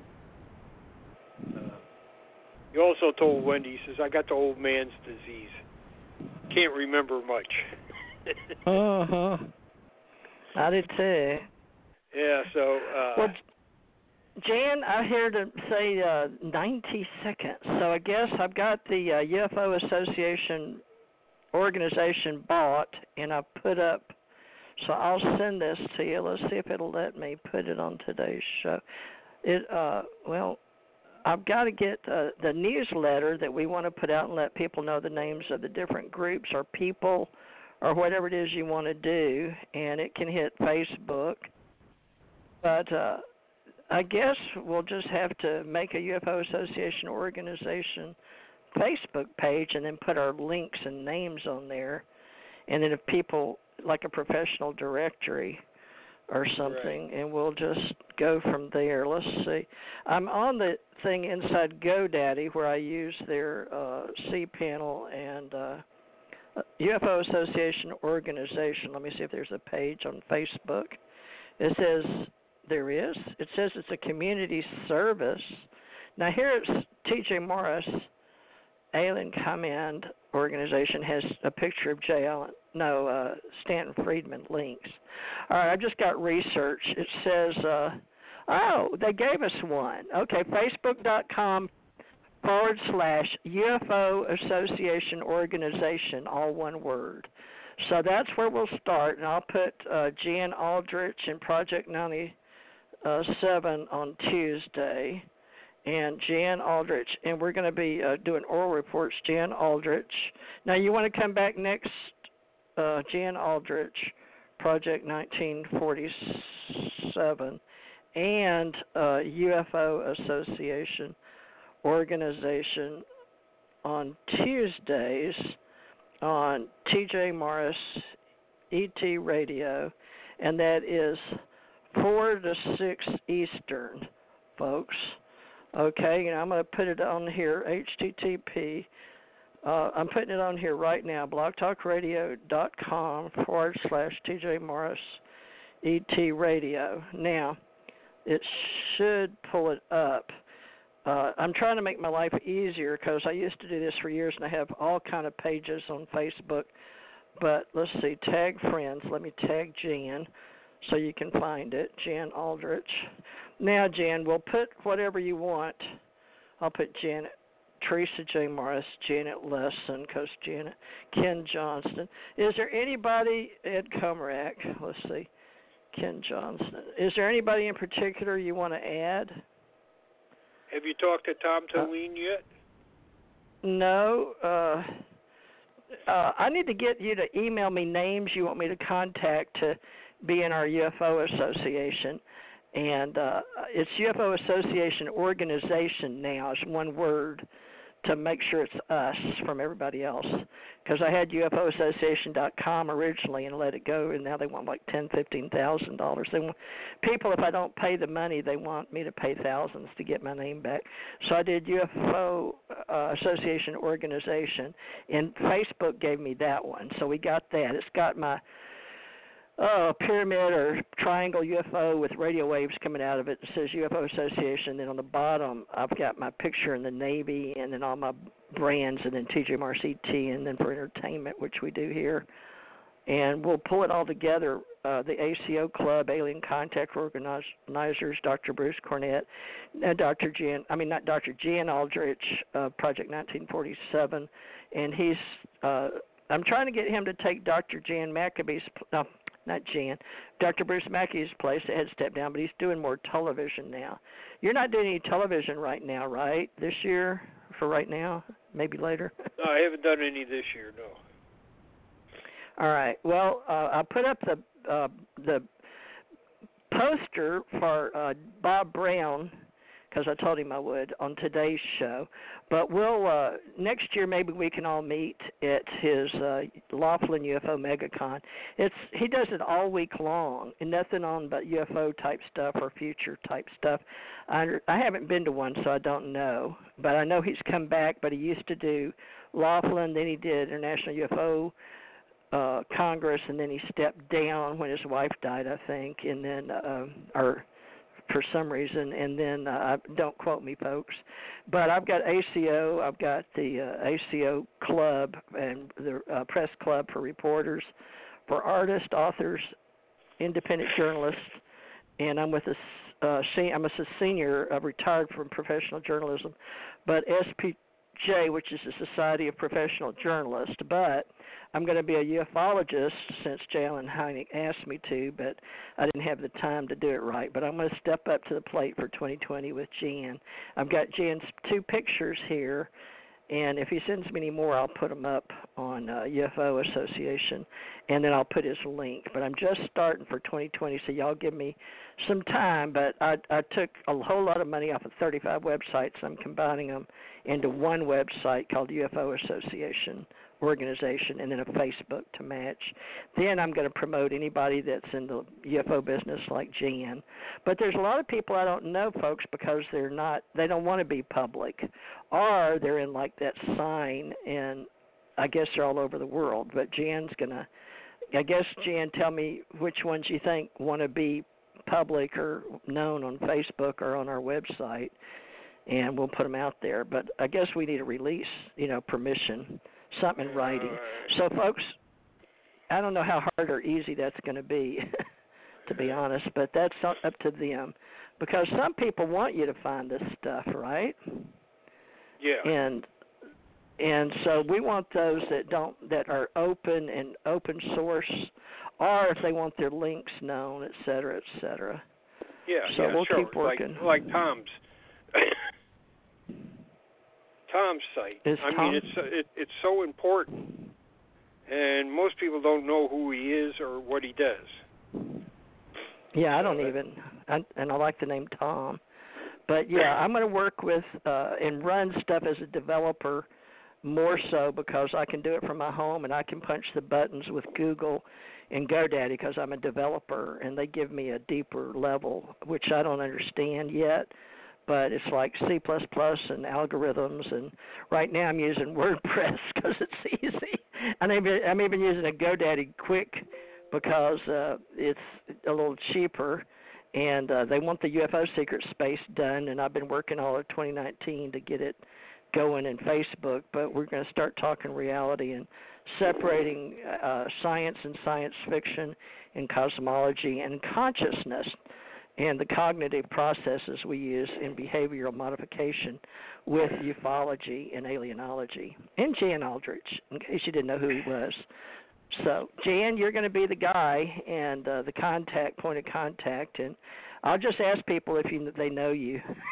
you know, Jan, but uh, stay in touch with me about you know where we're going to put different people. But I'll just list them, and then I guess we need to have a what is a ufologist versus a reporter versus a researcher, a truth seeker, enthusiast. You know, because we do so many events too. We market and promote for events. So we'll get it together for 2020, folks. We're getting organized.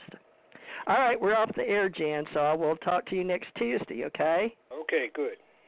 Uh, all right, and I'll look at your Facebook page, and you look at ours together, UFO Association Organization, all one word, and then that's what we'll put links and stuff. We'll try to keep it, you know, folders and people and all that. Facebook too, it's free, folks. Well, sort of. It still links back to our our uh, website. All right, thank you. Talk at you next week, same time, same station. this is Jan Aldrich, Connecticut, right, Jan? Right. All right, Jan Aldrich, Connecticut. His website's project1947.com, isn't it? Or is it .org? .com? Dot com. Dot com. Dot and com I'm Theresa right. J. Morris. Okay, and I'm Theresa J. Morris dot com, and together we're doing UFO or, uh, or uh, so, shoot UFO Association Organization dot com. So that's the new one that we're starting for 2020, and then we'll put our links and then people we want to promote and stories and stuff like that. And we all pay for our own bandwidth, except I'm going to pay for this one uh, just to get started. All right, love and light. See you next Tuesday, Jan. Same time, same station. Okay. Okay. Okay. All right. Talk. Call you next week. Okay. Here we go, folks. Good night.